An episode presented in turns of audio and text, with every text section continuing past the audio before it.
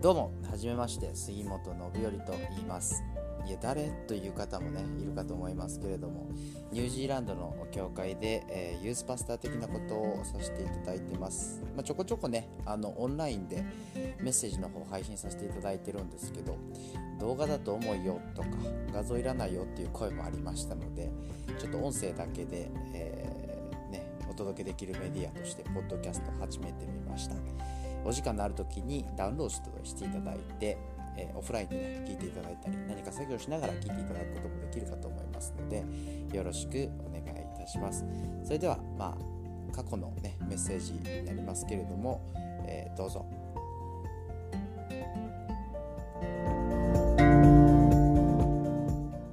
はい、えー、で、まあ、あの、今言っていただいたように、ヨハネの福音書のシリーズに入っていきます。でですね、あのー、はい、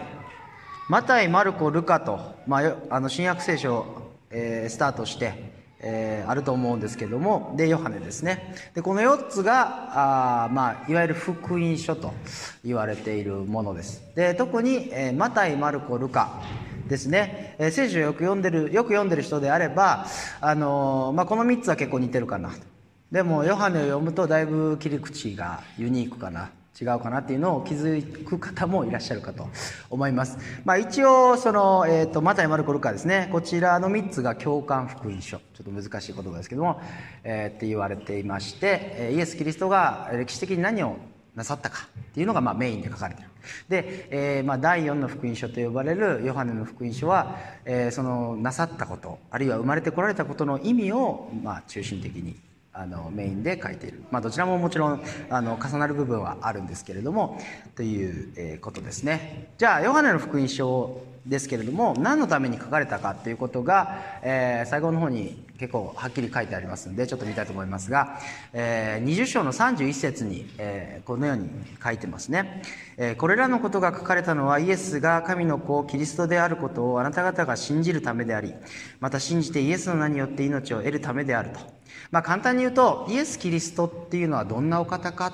ということを、え伝えるために書かれた伝道的な福音書と言ってもいいかもしれないですね。えー、ですので、えー、まあこのシリーズを通して皆さんイエス・キリストってどんな方なのかっていうことが分かればいいかなと思いますが、えー、今日の箇所ですね、えこちら、え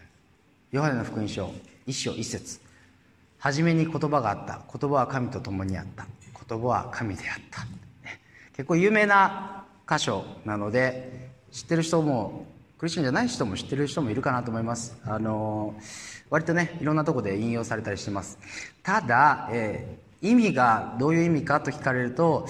難しいかなと思いますね。あの一生やってて思いました。すごい深いので今日あのちゃんとまとめられるかなっていうのはすごい不安なんですけど、まあ、ちょっと見ていきたいと思います。えー、一つ一ついきましょう。えー、このまず、はじめにという言葉。ね。はじめに。日本語だと分かりにくいですけど、英語だと、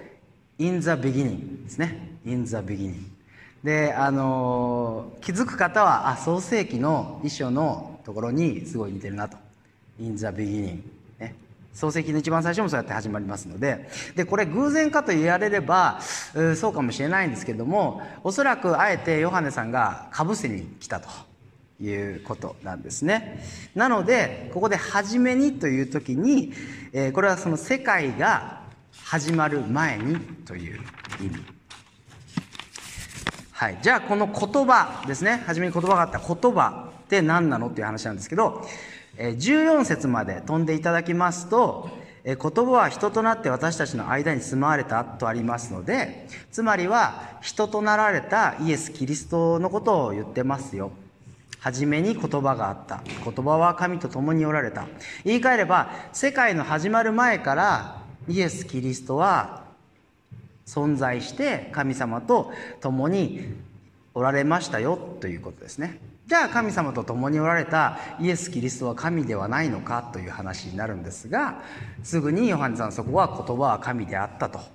言っています。つまりイエス様は神様であり神様でありながら人となって来られたということがこのヨハネの一章の最初の方で描かれているわけです。神であるのに神と共にいるっていうことを聞くとちょっとうんなかなか理解するの難しいなっていうのあると思います。で詳しく突っ込んでやっていくともう三位一体とかすごい難しい話になっていくので今日はちょっと一旦それを置いていただいて、えー、今日考えたいのはなぜ、えー、ヨハネが言葉ですね。この言葉という表現でイエス・キリストを表したのかということを皆さんと一緒に考えていきたいと。思います。はい。ですね。はい。じゃあ言葉って何なのかなってちょっと考えてみました。ね。もちろん私が今こうやって喋ってるように、えー、私が伝えたいことを伝える。ね。コミュニケーション。情報伝達の道具ですよね。えー、言葉で言わなきゃ分かんないよっていう話ですけど、えー、面白いもんで言葉ってそれ以上の何かを、えー、持っているかなと思います。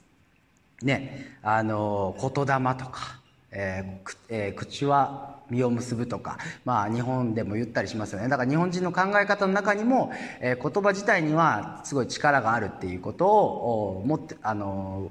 皆さんあの思ってるかもしれません。であのまあじゃあオカルト的になんかめちゃくちゃすごい霊的なパワーがあるのかっていうとどちらかといえば例えばその何でしょう、えー、私はどうせ頑張ってもダメだって毎日言ってたら、えー、それはいいパフォーマンスができませんよねとか。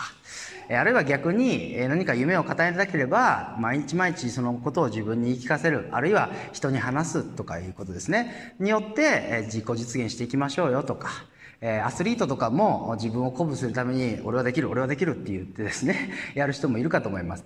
という意味で言えば言葉に力があるということをある程度皆さん日常で経験されているかなと思いますね。さて、えー、では、えー聖書ではどのように言ってるかといえば、まあ、聖書でももちろん言葉に力があるって一般的に言ってるんですけども、えー、それ以上にですね、えー、特に旧約聖書で、えー、神の言葉というものには絶対的な力がある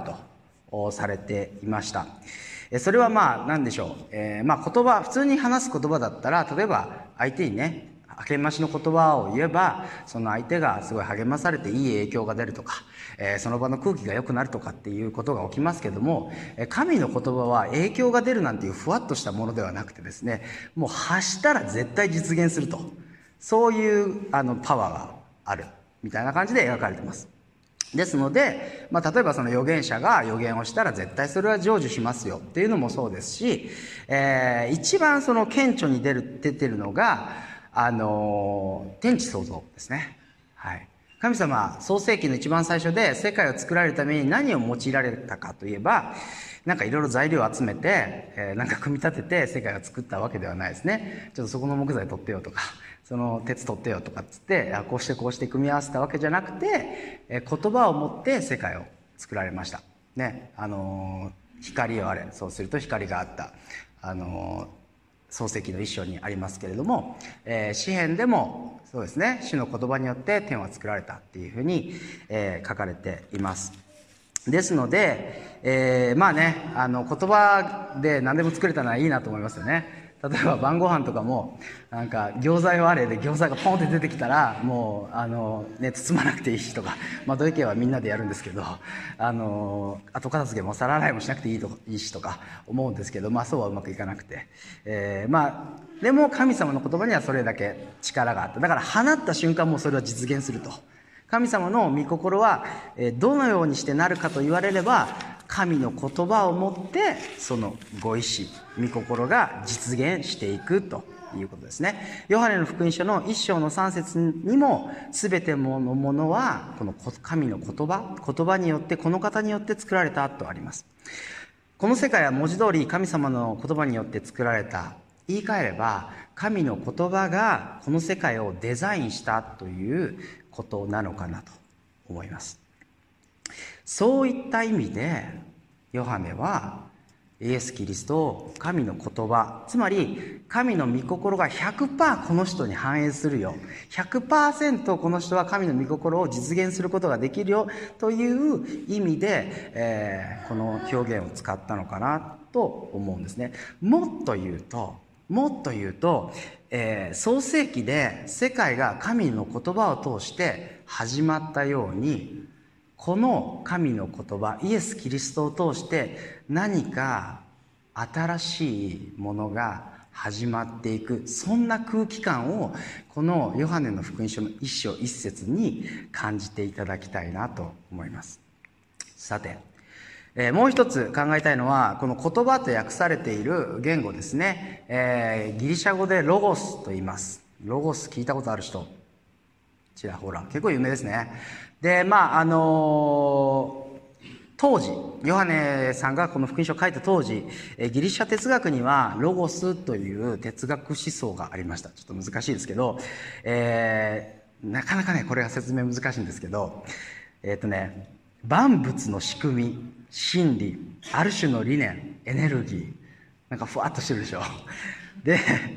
まあそれを例えば手にしたものあるいはそれを理解できたものはこの世の全てを支配できるとか真の悟りを得られるとかっていうことが、えー、その哲学思想では考えられていました。なので当時、えー、哲学者たちはそのロゴスっていうものについてああだこうだいろいろ議論を議論をしていたんですね。で、えー、まああの分かりやすく言うと一言で言うと究極の真理ということになるのかなと思います。つまりこの世界がどのようにつなぎ合わされているかという仕組み。でこの、えー、ロゴス実はですね英語のロジックっていう言葉の語源になってますね。だからこの世界の仕組み。それ自体が、えー、イエス・キリストだよと。このロゴスというタイトルを持って、えー、イエス・キリストを紹介するですね。なんかちょっとこう抽象的で分かりにくいと思うんですけど、えー、ある意味でですねそのまあ僕らは哲学者じゃないわけでだけど、えー、みんなその、えー、何でしょう自分に合う仕組みっていうものを探してるんじゃないのかなと思います。ね、どうしたら幸せになるだろうかなれるだろうかどういう価値観を持って生活していけばうまくいくんだろうかっていうことを考えながら生きているかなと思います。で、今は特にインターネットもあるし、それこそ YouTube もあるから、いろんな情報がありますね。で、それを自分に、あ、これは結構使えるかなと思ったら、自分の中に取り入れて、そう言って自分の生き方とか考え方を構築しながら生きて、皆さん多分意識的にか無意識的にかいると思います。そういった意味で、えー自分に合う仕組みというものをみんな探しているのかなというふうに思うんですね。であらゆる分野があると思います。科学とか心理学とか、えー、あとなんだ？人間工学っていうものもあると思いますがそれらの学問はそれぞれ切り口は違いますけどこの世界をより細かく、えー、理解しようとする学問ですよ、ね、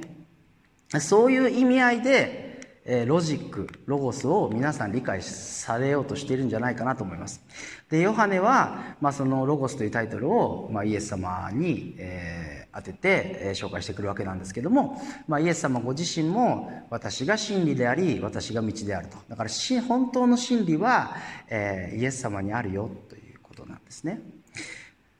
難しい話でなかなかついていくのが難しいかなと思いますが、えー、先ほども、えー、やりました。神の言葉がこの世界を、まあ、作られたと。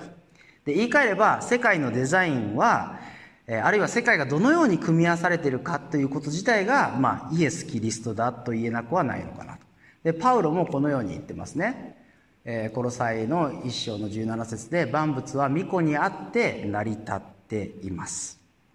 だから思うに科学とか心理学とか、まあ、人間工学とか分かりませんけどそういったものがこの世界を理解しようと研究していろんなことを、えー、まあやっていく時にですね真理をかすめることがそれはあるだろうなと思います。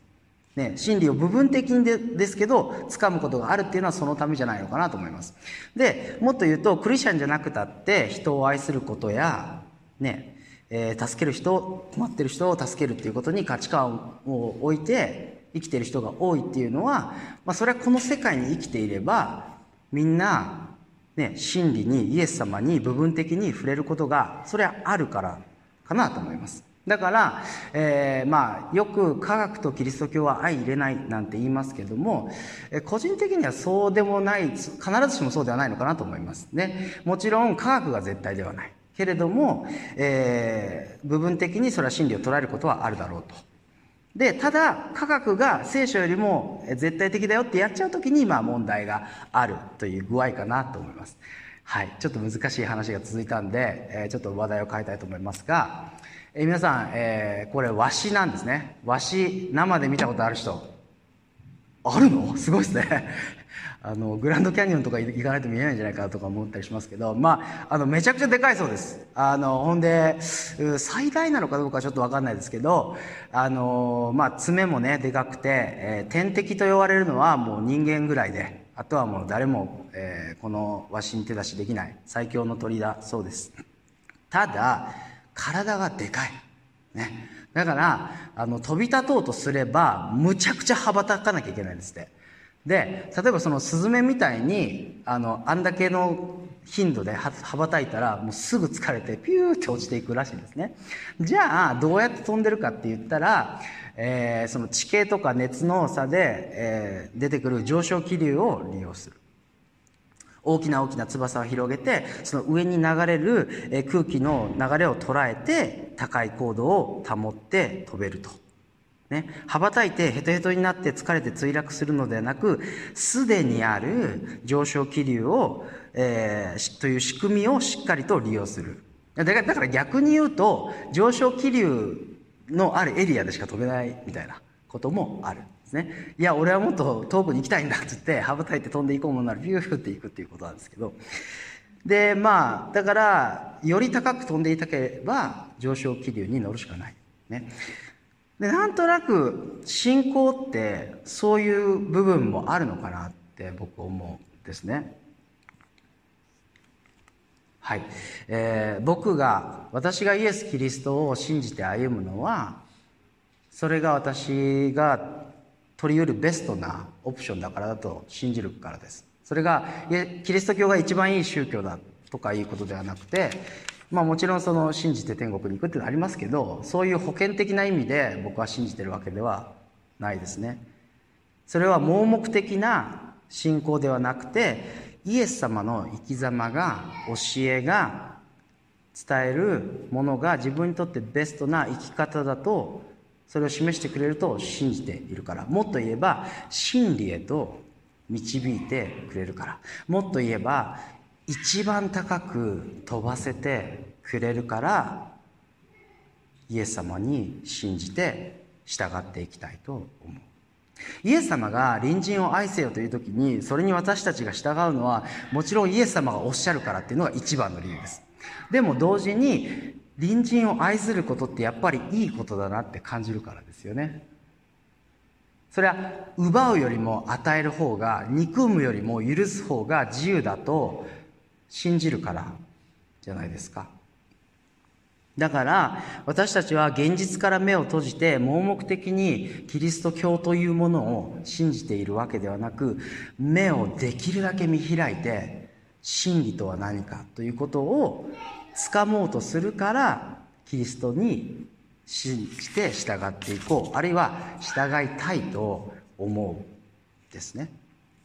さてでは、えー、ヨハネさんイエス・キリストを単なる失礼しました。単なる、えー、世界のこの仕組みとか真理とか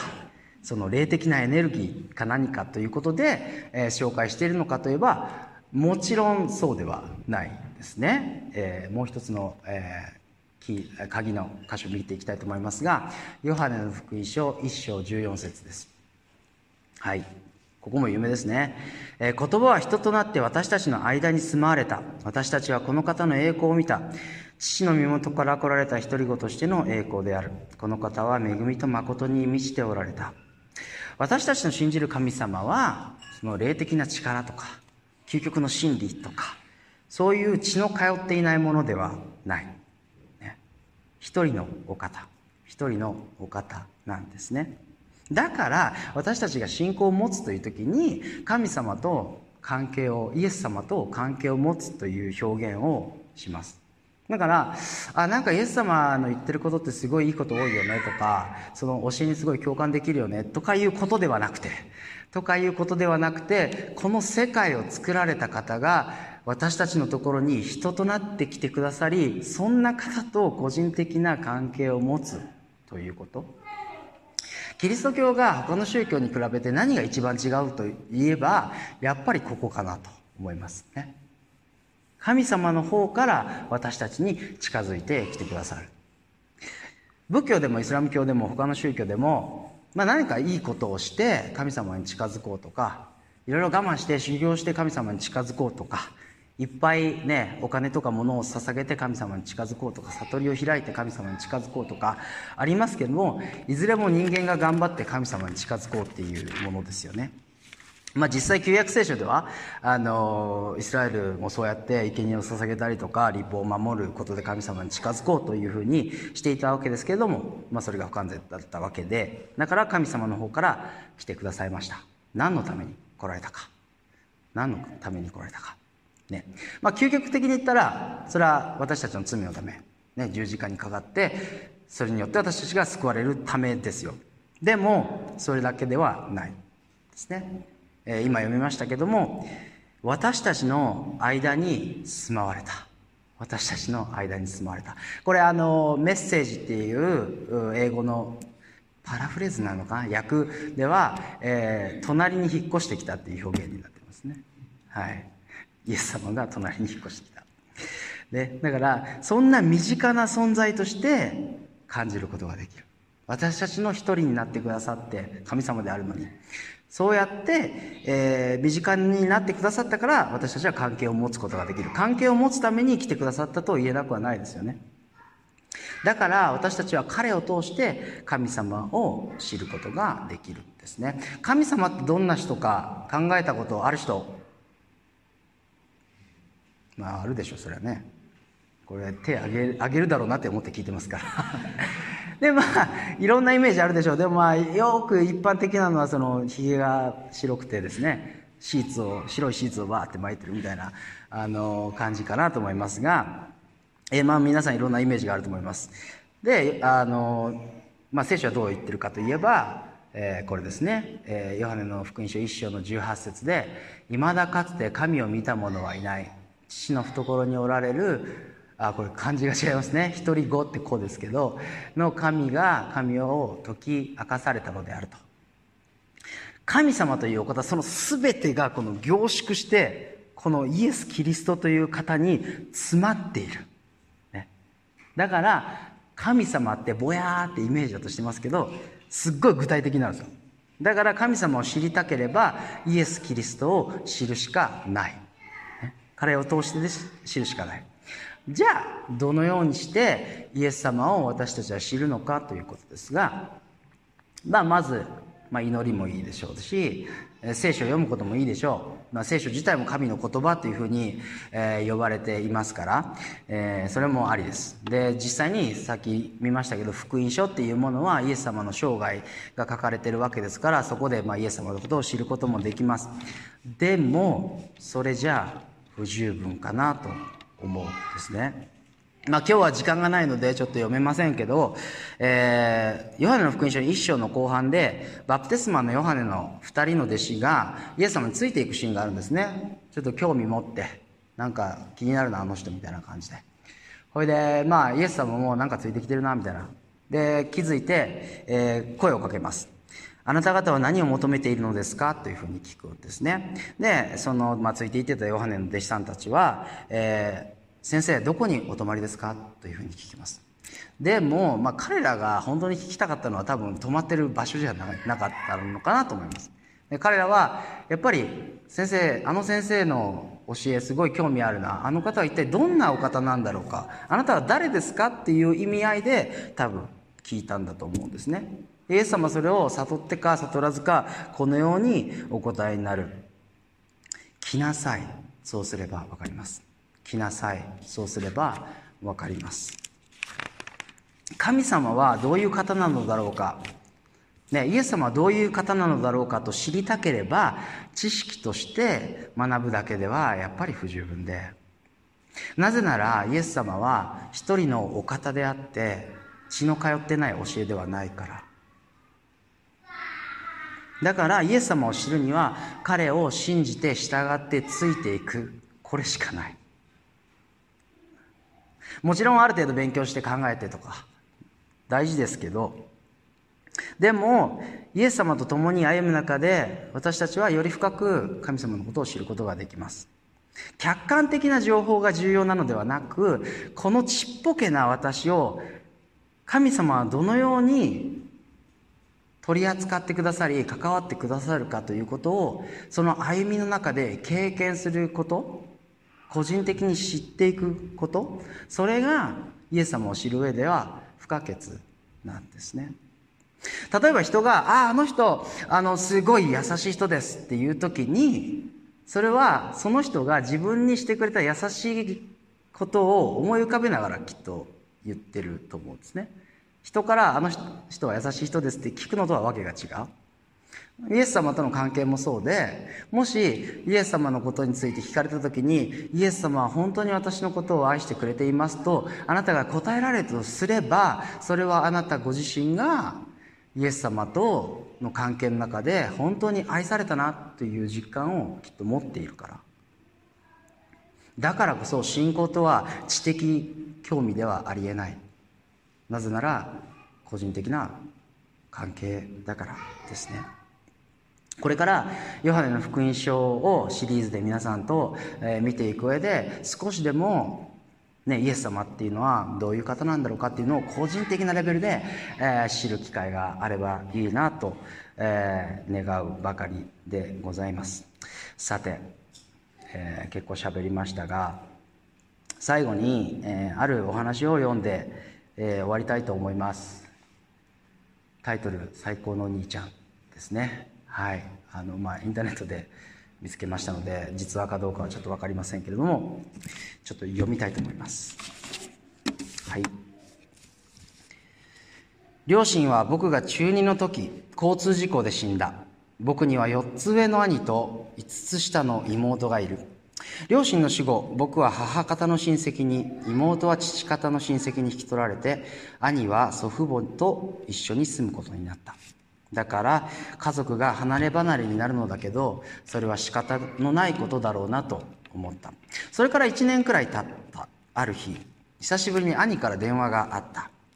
高校を卒業して就職が見つかったから兄弟3人で暮らさないかという電話だった。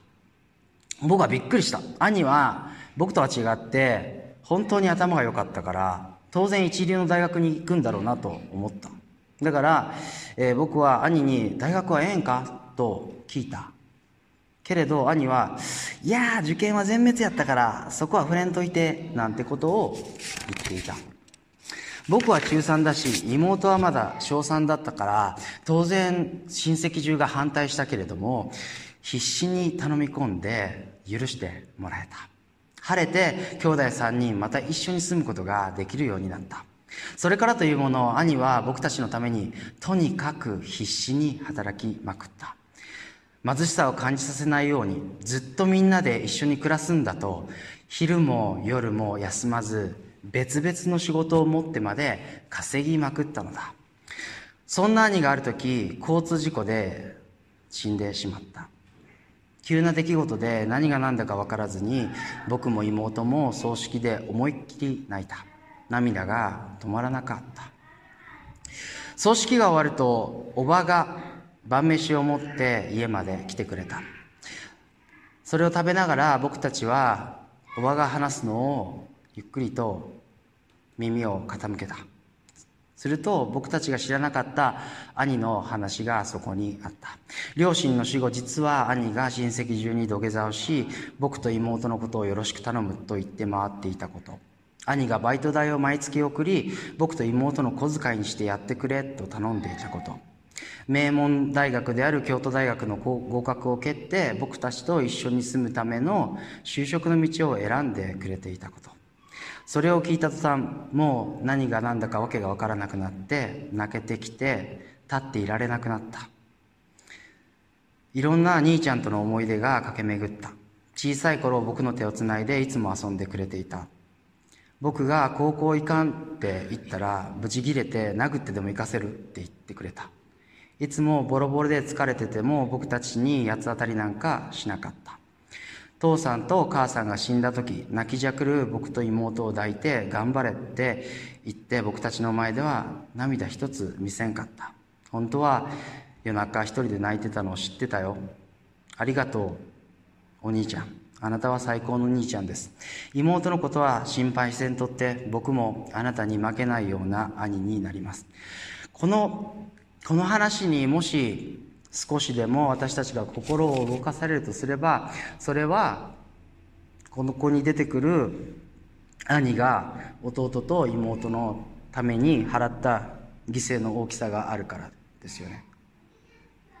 親戚に頭を下げて回る。青春の全ての時間を弟や妹のために働いて潰してしまう。ね、名門の京都大学を蹴って就職の道を選ぶということは自分の将来を棒に振って彼らと暮らすことを選ぶということで